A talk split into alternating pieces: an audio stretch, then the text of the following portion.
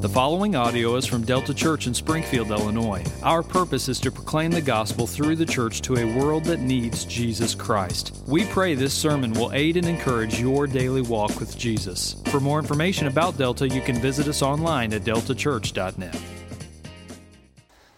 Good morning, Saints. Go ahead and open your Bibles here in a moment or so. We're going to read from two pieces of Scripture, so you're going to want to find two, two places in your Bible the book of Second Timothy and the book of Second Peter. The book of Second Timothy and Second Peter. 2 Timothy 3, verses 16 through 17. We're going to read that here in a moment and then in the book of Second Peter, chapter 1, verses 19 through 21. All right? 2 Peter 3, I'm sorry, 2 Timothy 3, 2 Peter 1. My hope is that you are here and ready to hear uh, God speak to you this morning. Uh, not because I have uh, the expectation of some mystical experience taking place, uh, but because of the full expectation that God delights to speak to those who are His those to whom he is drawing to himself through that thing that is in your hand, that thing that is in your lap, the Word of God. God delights to speak through His Word. So, my hope is that you have the expectation to hear from God this morning. Go ahead and stand to your feet. We're going to honor the God of the Word um, by standing to our feet. We're going to read 2 Peter 1. We're going to read those verses first and then we'll move to that second chunk of verses in 2 Timothy 3. So, this is what our brother in Christ, the Apostle Peter, wrote. Notice concerning the word. Verse 19. And we have the prophetic word more fully confirmed, he says, to which you will do well to pay attention as to a lamp shining in a dark place until the day dawns and the morning star rises in your hearts. Knowing this, first of all, that no prophecy of Scripture comes from someone's own interpretation. For no prophecy was ever produced by the will of man, but men spoke from God as they were carried along by the Holy Spirit. I'll turn over to 2 Timothy chapter 3. 2 Timothy 3, verses 16 through 17. This is our brother in Christ, the Apostle Paul. Listen to how he speaks the same truths. He says this, verse 16 All scripture is breathed out by God, and it's profitable. Profitable for teaching, for reproof, for correction, and for training in righteousness, that the man of God may be complete equipped for every good work. This is the word of the Lord. You guys can take a seat. Sermon title this morning is Bible Sufficiency. And the main idea is going to be this God's Word is sufficient for life and godliness. God's Word is sufficient for life and godliness. What we have again in front of us is the Word of God. And I love what the writer in the book of Hebrews says concerning the Word. He says that the Word of God is living, it is active. He calls it the double edged sword. Remember what Paul said in Ephesians chapter 6 concerning the Word of God? It's the weapon of the Holy Spirit. He is the one who wields this double edged sword that is alive. That Bible in your lap is not dead, it is living. It is active, and what it does is it pierces and it discerns. It cuts us right to the very heart. It lays our minds open. It conforms us into the image of Christ as the Holy Spirit wields it in offensive and defensive ways in our lives.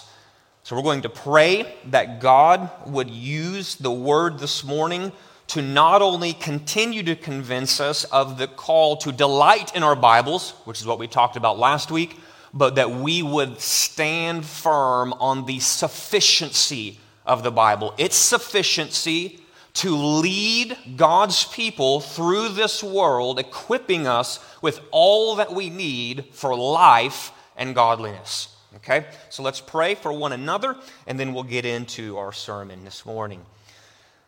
Holy Spirit, the double edged sword wielder, we need you to wield the sword this morning.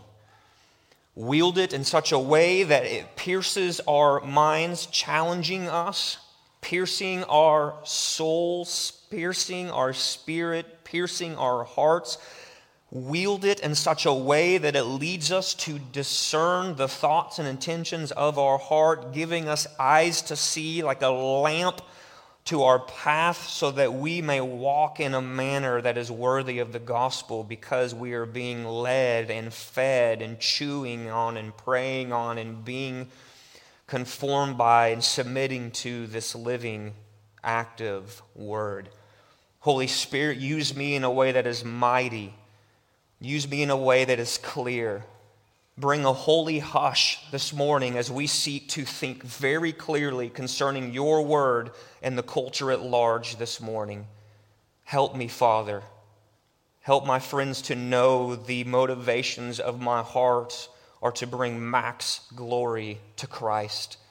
It is in your name that I pray this morning, Lord Jesus. Amen.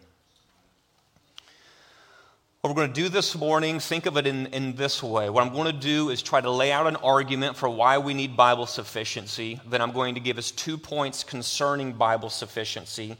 Then I'm going to round the corner and try to be as uber specific, very, very specific in particular, very concrete, and trying to take the application of what we're going to be talking about to help us see and make connections of what these things look like concerning issues of race, concerning issues of justice, and some of the worldviews and philosophies that are being talked about in our culture at large. Again, if you remember last week, our sermon series began by talking about Bible delight. What we said is we want to be men and women not ashamed of the Word of God, not ashamed of the God of the Word, but we want to be men and women who cling joyfully to the Word, knowing that all that God has revealed for us is for our good and for His maximum glory. So we're just going to keep fanning the flame of these ideas now by building on top of Bible delight and talking about Bible sufficiency, the truth of Bible sufficiency. You see, God's Word, brothers and sisters, God's Word is truly sufficient. It is sufficient.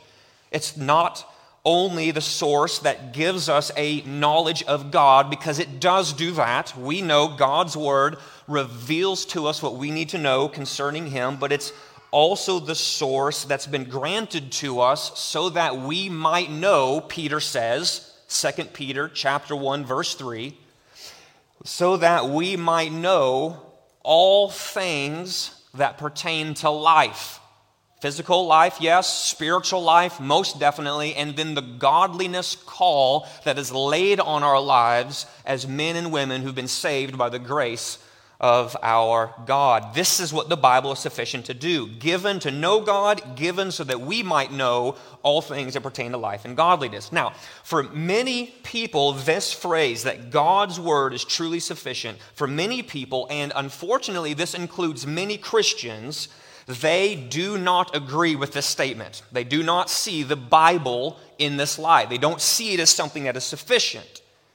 Now, they might say all the right things about the Bible. They might even be men or women who read the Bible regularly, but when it comes down to it, when the rubber hits the road, when life gets difficult, when deep problems arise, when the world rages against biblical truths that God has given us, or when the culture begins to suggest or demand that issues surrounding gender, issues surrounding marriage, issues surrounding sexuality, issues surrounding family, issues surrounding race, issues surrounding justice, when the culture begins to say what the Bible says about these things is wrong, to adhere to what the Bible says about these things puts you on the wrong side of history.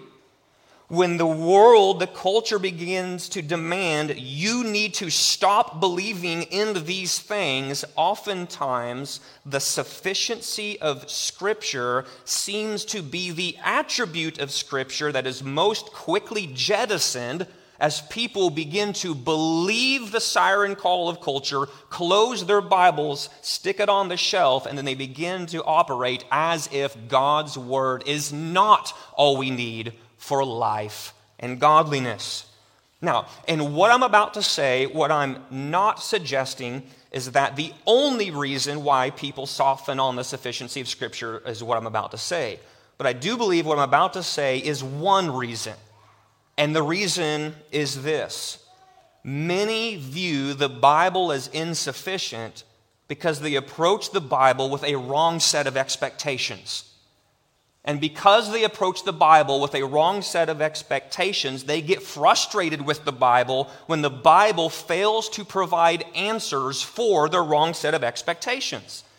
You see, what they do is they approach the Bible, they approach God's Word as this encyclopedic compendium of answers written to tell us everything we might want to know about everything. But the thing is, that is not how or why the Bible was written. The Bible does not give us exhaustive information on every subject.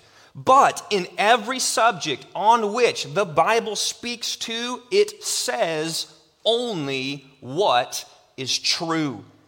And in its truth, in the truth of the Word of God that you have on your laps before you, you have in your hand before you, what we do have is we have enough knowledge to turn from sin. We have enough knowledge to find a Savior. We have enough knowledge to make good decisions, to please God, to discern the times, to walk wisely in this world, to identify philosophies that are in the world, human traditions that are in this world, not according to Christ, and so on. So, surely you've seen this before, right? someone comes and says, you know, like, am I supposed to go talk to Principal Peabody today or am I not? Am I supposed to go to this parking lot up the street or the one that I just passed? Am I supposed to turn into the left stall on, the right or the fourth stall on, on the left? And so, like, well, maybe the Bible has answers. Am I supposed to marry June or am I supposed to marry Jill? Am I supposed to go to this college or supposed to go to that college? Now, I'm not saying God doesn't care about these things, but most people say these are big questions in life. They are and they can be. They go to their Bible and they begin to comb through and they say, man, I don't see any book. I don't see any chapter, I don't see any verse that tells me whether I should marry June or whether I should marry Jill. And then after you do that, bring the Bible to the Bible enough wrong expectations, and you get disappointed enough times, you will eventually begin to do this close it up, stick it on the shelf, and say, This thing stinks. It is not good. It doesn't give me all that I need for life. It surely cannot help me with all I need for godliness. And you will begin to relegate the Word of God to a position of insufficiency. Insufficiency. But, brothers and sisters, if someone, if anyone misses this point, that the Word of God is sufficient for life and for godliness, if they miss this point, then it should be no surprise that they eventually draw that wrong conclusion of Bible insufficiency. They have a wrong set of expectations. It shouldn't be surprising that they draw a wrong conclusion to a wrong set of expectations. And the problem is that when we draw this wrong conclusion. It's in this moment that the moment anyone does this, what they do is they set themselves on a dangerous trajectory where they make God's word and will begin to make God's word subservient to everything else instead of submitting everything else to the authority of God and His word. Do you see the subtle shift there? to buy into the untruth that your Bible is insufficient, you will begin to go somewhere else to find answers. You just will. And the moment you do that, you nudge yourself onto a trajectory to where you will begin to say, God's word, you're not unwilling to say it's, it's a totally worthless endeavor. You want it for the little tidbits and the helpful whoop-de-doos and the little helps and five points to get you through life when you just need a little pick-me-up kind of book. You're not willing to say it's entirely insufficient.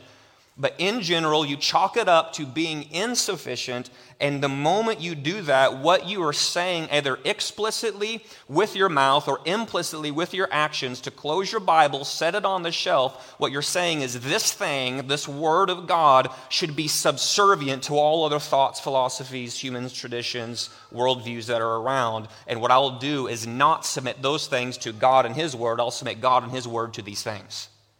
And that's a dangerous trajectory.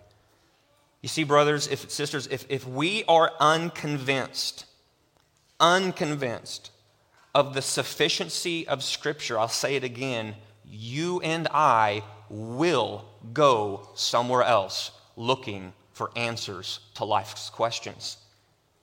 And unfortunately, this is the case for far too many Christians who either, again, explicitly or implicitly deny the sufficiency of Scripture with their words, deny it with their actions, and as a result, they wind up being discipled by the culture and not being discipled by Christ.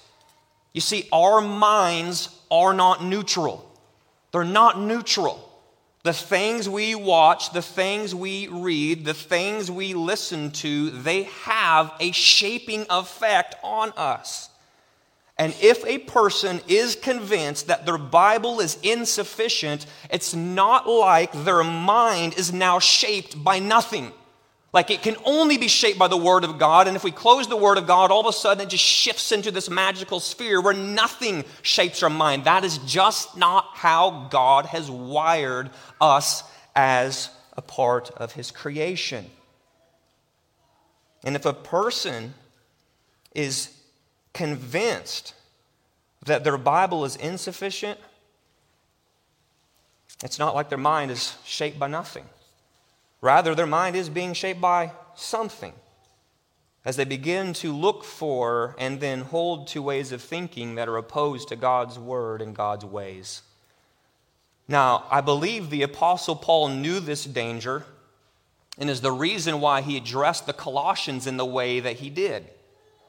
So, if you go into the book of Colossians and you find chapter 3, verse 16, you will find Paul telling these brothers and sisters in Christ, brothers and sisters, here is my encouragement let the word of Christ dwell in you littly, barely, mediocrely, moderately, hardly ever.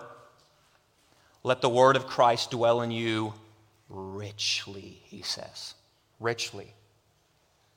In chapter 3, earlier up in that chapter, Paul said these brothers and sisters in Christ would put on the virtues of Christ. They would put to death the remaining sin that lingers within as they were shaped by the all sufficient word of Christ, not by the siren call of the Colossae culture.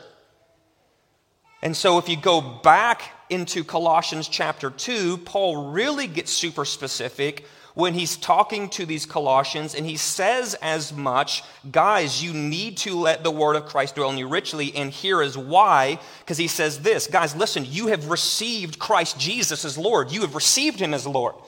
You used to have all kinds of other things as your Lord. Those things are now dead. You're alive in Christ, and Jesus is your Lord. So here's his exhortation because Jesus Christ is your Lord, walk in him.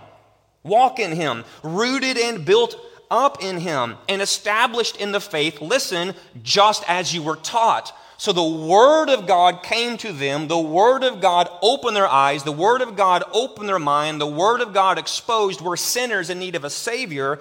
They are saved by Jesus, receive Jesus. Now they're called to walk in Jesus, rooted and built up in Jesus, just as you were taught about Jesus. I want all of this to be abounding in thanksgiving. I want you to continue to do this as you let the Word of Christ, the Word of God, the Bible, dwell in you richly. But then there's verse 8 in Colossians chapter 2.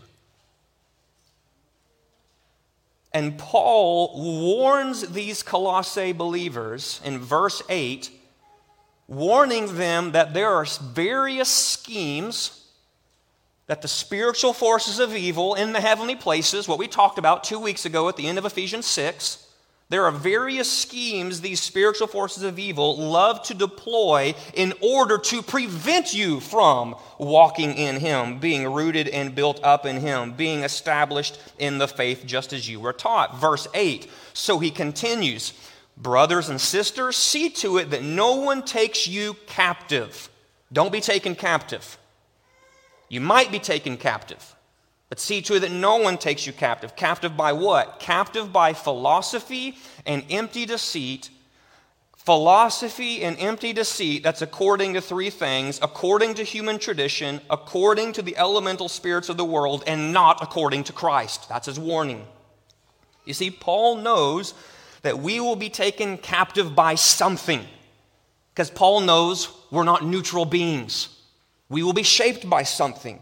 We will either be taken captive by hollow and deceptive philosophies, not according to Christ, or we will be taken captive according to Christ, walking in Christ, rooted and built up in Christ, and established in the faith as we let the Word of Christ dwell in us richly. Listen, the fundamental foundation for life and godliness is the sufficient Word of God. That is the fundamental foundation for life and godliness. It is the sufficient Word of God. But the moment we jettison Bible sufficiency, that's the moment we open ourselves to fall foul of what Paul warns against in Colossians chapter 2 verse 8. The warning against being taken captive by these hollow and deceptive philosophies not according to Christ. In other words, Paul is saying believers in Christ are obligated to reject any aspect of a worldly philosophy that does not jive with Christ. We're obligated to reject it.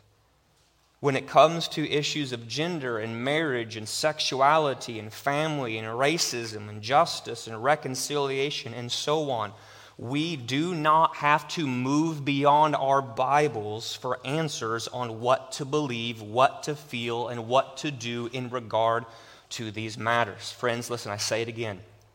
God's Word, it is sufficient for life and godliness. It's sufficient for life and godliness. And the two points that we can press home which reveal these truths are these two points found in the text that we read earlier 2 Peter 1 and 2 Timothy 3. So the first one out of 2 Peter 1 is this first point God's word is sufficient because of its inspiration. I'm over here telling you God's word is sufficient, it's sufficient, it's enough. You don't need you don't need more, you don't need extra. It's sufficient for life and godliness. So now I want to show you why it's sufficient and what it's sufficient to do. Why is it sufficient? It's sufficient because of its inspiration, because of where it comes from. Remember what Peter said, we have this prophetic word more fully confirmed. He says, Know this first of all no prophecy of Scripture comes from someone's own interpretation, for no prophecy was ever produced by the will of man, but men spoke from God as they were carried along by the Holy Spirit, he says. Three different times, Paul refers to the prophetic word, the prophecy of Scripture, or just the prophecy. And what he's saying about this prophecy of Scripture, the Word of God, is that none of it was ever produced by the will of man. In plain terms, Peter is saying Scripture is ultimately the work of God. It's not like Peter got up on some Tuesday, had a, had a pretty uh, awful burrito from like La Bamba's the night before, and he's just like, dude, this is, this is awful, man. I need to stay home today. You know what? I'll just write a portion of scripture today. And then sits down and puts Bible, Bible to pen. That's not the way it worked. Yes, men were used who wrote according to their own styles and personalities and equippings, but Peter is reminding us that ultimately these men spoke from God as they were carried along by the Holy Spirit. What this means is that from Genesis to Revelation, what this means is that that Bible in your lap, that Bible in your hand, God has revealed truth to you. Truth that you need to know, truth you need to believe, truth you need to obey. And this truth has been revealed because God made a decision I am going to reveal this truth. And I'm going to carry these men along by the Holy Spirit. And so, carried along by the Holy Spirit, men wrote down words in such a way that as they were taken up by the Holy Spirit, they were brought by His power to the goal of His choosing. The things which the men who wrote the scriptures, what the things which they spoke while carried along, these were the Spirit's things. These were not their things. Therefore, the words of the Bible are God's words. They're God's words. And Peter says these spirit inspired words of God, which have been granted to us, so that we might know and have what? All things that pertain to life and godliness. I would encourage you this afternoon, go home and read 2 Peter chapter 1 and listen to the argument he makes out. It's one of the richest chapters sitting in your Bible. Stitch this together, what can we say? God's Spirit inspired word is sufficient because of its inspiration. If God is good and God is true and God cannot lie and God is what is the one who inspired Scripture, then what we can say about Scripture is that it is good, it is right, it is not wrong, and it does not lie. We do not need to add to the Bible to meet today's challenges. We do not need to subtract from the Bible to mesh it with today's ideals. Second point. Notice now in 2 Timothy chapter 3, turn over to those group of verses. Notice that in 2 Timothy chapter 3, the apostle Paul grabs this exact same concept when he says, second, God's word is sufficient to equip. That's sufficient to equip. That's that opening phrase there, right? All scripture is breathed out by God is the Pauline way of saying what we just read in 2 Peter chapter 1. All scripture is breathed out by God since it's breathed out by God, it is profitable. Profitable to do what? Teach, reprove, correct, train. Profitable to equip, that the man of God may be complete, equipped for every good work. When Paul says all scriptures breathed out, he's just repeating what our brother, brother Peter, has said. He says it is profitable. Profitable for what? Profitable for salvation 2 Timothy 3:15, able to make us wise for salvation through faith in Christ. It is profitable to shape us into the image of Christ, chapter 3 verse 16, teaching, reproving, correcting, training. And not only that, but it is profitable in that it's sufficient to show us how to walk wisely in the world around us. Verse 17, making the man of God, the woman of God, the person in Christ complete equipping them. That language of equip is the language of sufficiency. It is sufficient to equip you. Borrowing from Peter, equip you for life and godliness. Equip to lead others to Jesus. Equip to teach sound doctrine. Equipped to counsel others with the word. Equipped to walk out a life of godliness according to the word. And yes, even equipped to help us discern worldly philosophies not according to Christ. So here's my question for us this morning, and this is where I want to try to get as uber specific as I can to take these truths about Bible sufficiency and lay them on top of key phrases and key ideas, key philosophies, key worldviews that are being propounded by our culture and try to help us reason according to the Word of God. All right, brothers and sisters? So here's the question how do these truths concerning the sufficiency of Scripture help us walk wisely in our world today? How does the truth concerning the sufficiency of Scripture help us walk wisely today? Or to be more concrete, how does the sufficiency of Scripture help us be more discerning in the cultural conversation that is being, being talked about right now concerning issues of justice, concerning issues of race, concerning issues of reconciliation that are being talked about all over the place. My argument is the Bible is sufficient to help us discern what the world is saying and go, does it mesh with the Bible? See, I want to answer these questions by bringing what we said earlier in the sermon concerning the need to approach our Bibles with right expectations together with three, three particular phrases that we may or may not be familiar with in the culture at large, but they are three phrases, brothers and sisters, which are prevalent in the cultural conversation at large and thus, they are three phrases that call for our discernment according to the sufficient Word of God that is sitting in your lap. The first phrase is this idea of critical theory. Specifically, when this worldview of critical theory gets laid on top of issues of race, it becomes known as critical race theory. And the other two phrases that I want us to talk about are phrases that describe two movements in particular the social justice movement and the Black Lives Matter movement. Now, in identifying these three phrases, here's what I am not saying. Here is what I am not saying. Here is what I am not saying. And here is what I am saying. In calling out or identifying the Black Lives Matter movement, I am not saying black lives do not matter. I am not saying that. I'm not saying that. All you have to do is go to somewhere like Acts chapter 17, verses 24 through 27, to discern the heart of God concerning black lives mattering. The statement, the sentence, as a standalone fact, black lives matter is unequivocally true according to the Word of God. It's just, it's just unequivocally true. I am identifying the movement that uses those exact same three words to identify a worldview and a theory of thought that is trying to talk about how we should live in this world as something that is antithetical to the gospel when I'm talking about and mention the social justice movement at large. What I am not saying is that there is no social aspect to justice. I'm not saying that.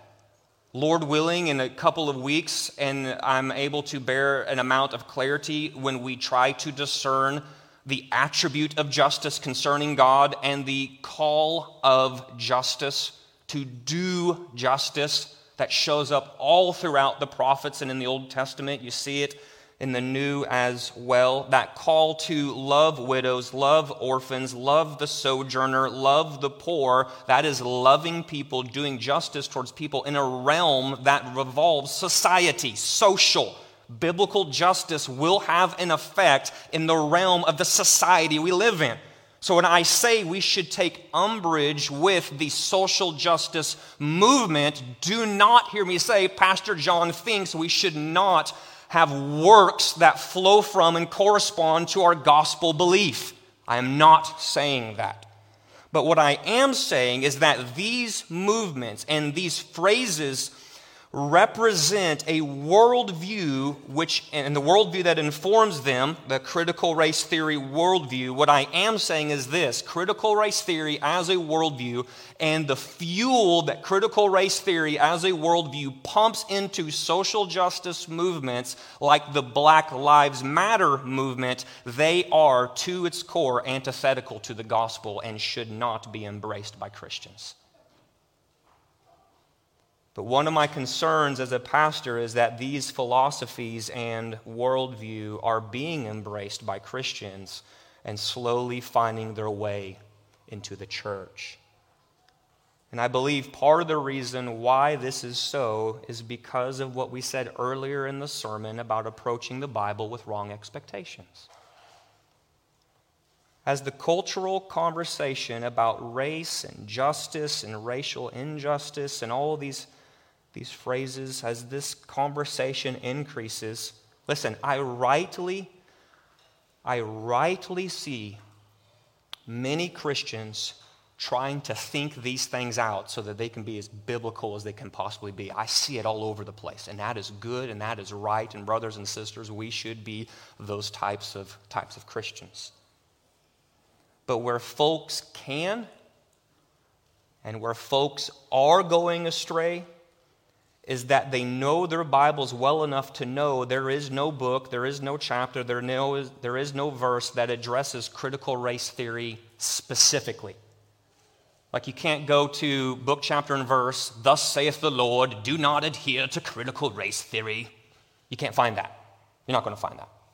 And we know that, right? There's no thus saith the Lord concerning the manifesto produced and written per se by the Black Lives Matter movement. And so what happens is well meaning Christians who know their Bible well enough to know, like, I don't know that there's a specific thus saith the Lord there. What they begin to do is close their Bibles and whether explicitly or implicitly, what they're doing is because they have that expectation man, if this thing really matters, if I'm going to find answers, the Bible should be able to give me a very pinpointed, thus saith the Lord. I know my Bible enough to know there is no thus saith the Lord. I begin to maybe wonder is my Bible even equipped to be able to help me discern this life issue that's going on around me? I'm not sure it is. We begin to close it and then we begin to go, is anyone out there helping me try to discern this brokenness that I see? And people are speaking up. Movements are arising. Activists are talking, saying, You see a problem, I see a problem. Here's my solution. And we go, Well, maybe that is the solution because I'm not sure the Bible gives me a solution. Surely there's got to be a solution out there somewhere. And whether knowingly or unknowingly, that decision to begin to look elsewhere for answers is leading many brothers and sisters in Christ to buy into the proposed solutions of a worldview like critical race theory and the social justice movements like Black Lives Matter, which hold to this philosophic worldview. But, brothers and sisters, and this is where the Bible and its sufficiency comes in. But if we recognize critical race theory and the movements that it fuels, if we recognize critical race theory for what it is, it is a worldview, then we can begin to see that the Bible does have answers to help us discern whether this worldview does mesh with the gospel of the Lord Jesus Christ or whether it does not mesh with the Lord, the gospel of the Lord Jesus Christ. Borrowing Colossians 2 8 language, we can begin to see does critical race theory and the movements which it fuels, is it according to Christ or are they not according to Christ? You see, like any worldview, critical race theory and the movements which flow from it, it sees the world. Listen, these are the categories here, okay? Dial in here. Critical race theory is a worldview that sees the world in a particular way and it's seeking to answer key categorical questions that any worldview worth its salt is trying to answer. All right? Worldviews have big answers. Where did I come from? What's the origin of man? What's the view of man? What's the problem with man? What's the solution to the problem that I see? What is the hope for outcome if the solution is achieved so that the problem is eradicated? Worldviews, religious worldviews, secular worldviews, all of them try and flow in answering these categorical questions.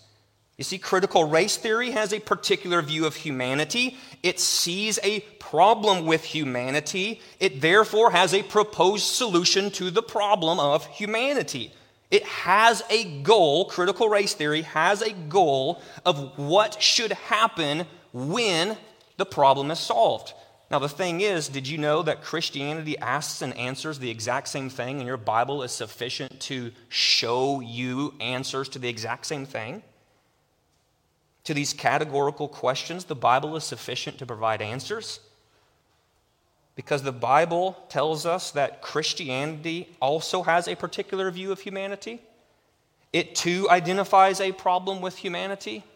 It too provides the solution for this problem with humanity, and it too has a goal of what happens when the problem is solved. It's categories like these that the Bible is totally sufficient to answer, proving that the Bible is sufficient to help us discern that which is according to Christ and that which is not according to Christ. So here we go. The sufficiency of Scripture to help us discern shines bright when you compare the answers of critical race theory to these categorical questions questions against the answers of the gospel of Christ to these categorical questions. Here's how it compares out. I'm telling you, please dial in. Please listen. This is crucial. I'm wanting to equip you with God's word, God's ways of thinking, so that you can be missionaries who don't go, oh, I don't, I'm not sure how this goes. Or you can say, no, no, no, man, this is how the gospel speaks into this issue. So, in that idea, that category of humanity, according to critical race theory and the movements it fuels, man, if you would know how many articles and stuff I've read so I can try to truncate this stuff to you. So, I'm just trying to tell you, I'm not pulling this out of nowhere. These are verifiable, articulated, written down aims and goals that critical race theory and movements like the social justice movements, like Black Lives Matter movement, they are pulling from this worldview and they're setting things down on paper saying, because we hold this worldview, this is what we're trying to believe, this is what we're trying to accomplish, okay? If any of you want any of these sources, I'll be happy to inundate you with a flood of links, okay? So I'm just trying to let you know it's not Pastor John up here. I don't got some bee in my bonnet and I'm not trying to grind some axe on a cultural issue. I'm just literally, man, my heart yearns for us to hear God's word and hold to these things, okay? So, according to critical race theory concerning humanity and the movements that critical race theory fuels, it views, listen, it views humanity through the lens of power. And it divides people into oppressed and oppressor groups for race based on skin color. But according to the gospel, the view of humanity provided for us in, in God's Word is that God shows that humanity has equal dignity, equal value, equal worth, based upon being created in the image of God. That's the view of humanity, that's how they differ. Now, the problem is this because of its view of humanity, Critical race theory says the core human problem has to do with systems that oppress people of color. Because remember, it divides people into those who have power, those who do not have power, those who are oppressed, those who are the oppressors, based specifically, when it comes to the issue of race, based specifically on the color of someone's skin. So, critical race theory says because this is my view of humanity, here is the core problem with humanity right now. The core problem has to do with the systems that are in place that oppress people of color. It typically couches this thought in the language of whiteness, describing racism as racial prejudice found among the oppressor groups in power, namely white people, because they are the ones who have power in the systems and the structures of this world. But according to God's word, the gospel says the core problem with humanity is sin. The core problem with humanity is man's rejection of God's kingly rule over their lives. And sin can work itself out in any number of ways, one of which is the sin of partiality, which can reveal itself in racial prejudice. The gospel says it's not just white people who can be racist, as critical theory propounds, but anyone can because sin can arise in all of our hearts. So, when you come down now to the category of the solution for this problem with humanity, critical race theory says that because it teaches that the oppressor is the one who is guilty, and the oppressed are not guilty, the solution for the oppressor is to become woke and to do the work of becoming anti racist. And for the oppressed, the solution is found when social liberation comes their way. So notice that because critical race theory gets the human problem wrong, it also gets the solution wrong. Do you see how this all just keeps feeding and compounding? It's got a wrong view of humanity, it's got a wrong view of the problem, and so now it has a wrong view of the solution. But according to the gospel of God, the solution to our sin is found in the saving work of Jesus. The solution to our sin problem is found in the saving work of Jesus because we are all equally guilty of sin. Remember, critical race theory says the ones who are guilty are those who are the oppressors. Those who are not guilty are those who are the oppressed. The gospel says everyone is equally guilty before a holy God because we were born and conceived in sin. We're all equally guilty of sin. Salvation can only be found in Jesus through repentance and faith in Him. The solution to our sin problem is the saving work of Jesus. Our hope is found in being forgiven of sin and resting in the Spirit's power to change us. Now, the goal of critical race theory has as its goal a utopia where everything will become equitable but notice that it is all accomplished by our own efforts. You notice that? Critical race theory and the worldview and the movements it propounds, it is ultimately propounding a self righteous form of works. It's a works based righteousness. If you are in the oppressor group, you need to, you, notice, you need to start providing and putting forth the effort to stop being racist and then we will deem as the oppressed group when you have sufficiently atoned for your sin. It's all found on the human plane, rooted in self effort. But the goal of the gospel is this your hope, your glorious hope, of salvation is found not in your own effort to save yourself, but it is found in the effort of Christ who was crucified on the cross and resurrected from the grave. It's not do more works, make the effort to bring salvation to yourself. It's no, rest in the already finished work of Christ. The goal and the glorious hope of every believer is that in the fullness of time, because of the glorious gospel of the Lord Jesus Christ, according to his sovereign purpose, God will bring it about to unite all things under the rule and the reign of Christ, the cosmic king. That's Ephesians 1. That is the glorious goal of the gospel, and that is what is coming. So, friends, notice how the Bible is sufficient to help us see how the gospel is the answer our culture needs right now. And it's sufficient, sufficient to expose how critical race theory and the movements it fuels are not according to Christ.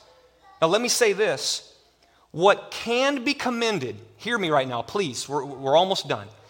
What can be commended about worldviews like critical race theory, about movements like the social justice movement or Black Lives Matter movement is this they see a problem.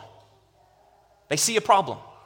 They're looking left, they're looking right, and saying, It is not right to be racist.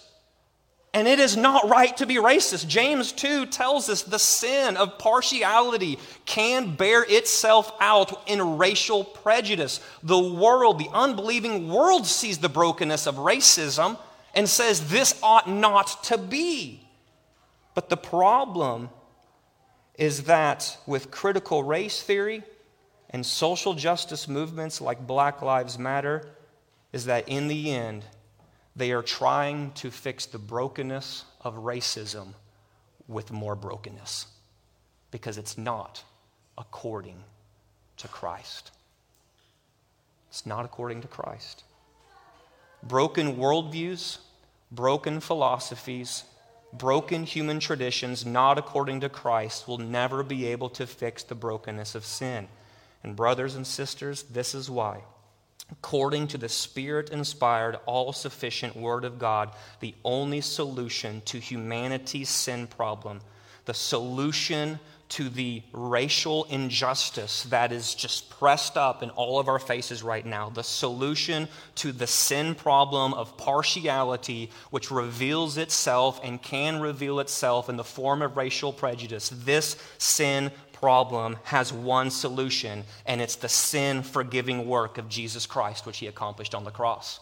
That's why, as Christians, when our friends are saying, run to these theories, hold up these things, do the work of being anti racist, what we need to say is, no, we need to look to the finished work of Christ. Ephesians chapter 2. Guys, don't, don't let all of the stuff we've been preaching out of Ephesians walk out your back door. Remember what Jesus Christ accomplished through his blood on the cross. He accomplished the vertical reconciliation between God and man. And Paul said, in that moment when Jesus come blowing out of the grave, what he accomplished was the horizontal reconciliation between Jew and Gentile, these ethnicities.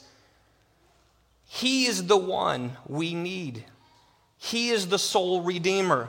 He is the grace giver. He is the hostility abolisher. He is the wall breaker. He is the race reconciler. He is the justice bringer. And it is in Jesus and Jesus alone that we have hope hope of peace with God and true hope of peace with one another. So, brothers and sisters, if we're going to be men and women known for our Bible delight, then I pray and hope that we will also be men and women known for Bible sufficiency. Let's pray.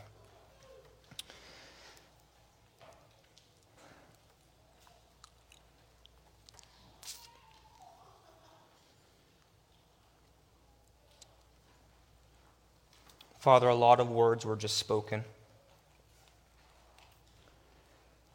And you can knock me over with a feather if we're all sitting here going, that was perfectly explained, and I've got no questions whatsoever about what we just heard. I'm a finite man who can only speak finite words, and so that's why I need you, infinitely holy, infinitely good, infinitely pure, Holy Spirit, to take the words that have been spoken, pierce our hearts, and wield the sword that you love to wield, the sword of the Word of God, and challenge us, and change us, and grow us in ways that conform us to the image of Jesus. Jesus, would you do this for your name's sake? Would you do this for your glory so that we may be men and women who walk wisely in this world? Not only in love with the Word of God, but truly, ultimately, forever in love with the God of the Word. It's in your name, Jesus, I pray. Amen.